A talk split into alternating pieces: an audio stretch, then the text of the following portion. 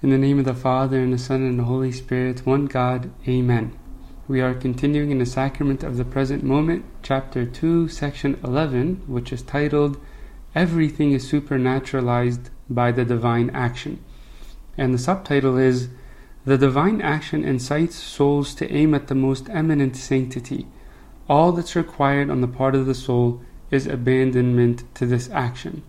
And that just basically means that the divine action or God's will transforms everything around us into a supernatural substance, into a supernatural way. And he starts by telling us that Christ speaks personally into our hearts. He makes everything around us to be supernatural. And we got to have perfect confidence that He transforms everything around us in that way. He says that a lot of people say that they would gladly die for God. And he responds to that by saying, To lose all, to die forsaken, to sacrifice your life for others, these are indeed charming ideas. But as for me, Lord, I glorify the might of your will in all things.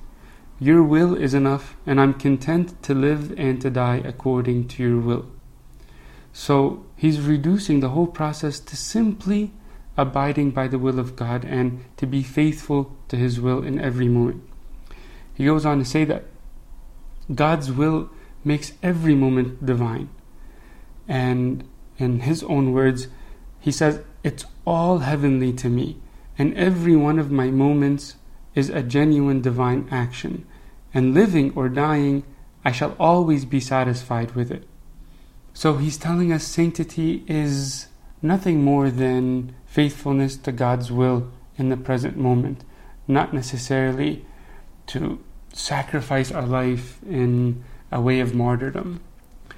He goes on to say that we shouldn't discriminate between the sanctity of one moment over another, because God transforms every moment into an opportunity to experience Him. And this also means that we shouldn't seek God outside of the present moment, because He is present in every moment that we experience. He says that I would die of thirst looking for water outside of the present moment, because the channel to God is in the present moment. That's where I find nourishment and grace.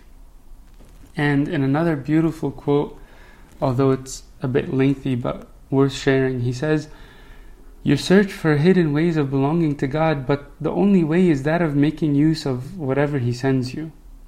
All leads to union, to perfection, except what's sinful or not a duty. All that is necessary is to accept everything placing no obstacle in the way of the divine action, but letting it accomplish its work. All things are intended to guide, to raise, and to support you, and are in the hand of God, whose action is vaster and more present than the elements of earth, air, and water. So, all that we need is in the present moment. Okay, God's divine action doesn't only work to arrange the matters around us, but even within us. He's even preparing our internal condition, our hearts, so that we can be faithful to the present moment.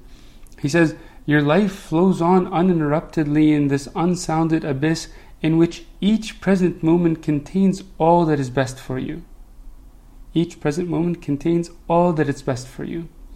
And as such, each present moment must be loved and esteemed. It's necessary to have a perfect confidence in this action, which of itself can do nothing but what is good. And he concludes by pleading with God and asking Him how he can possibly translate this concept to other souls. There's a sense of him begging his readers to realize that this concept is really simple. It's not a theory or a complicated science. It's a treasure that's equally accessible to everyone. And to God is due all glory forever. Amen.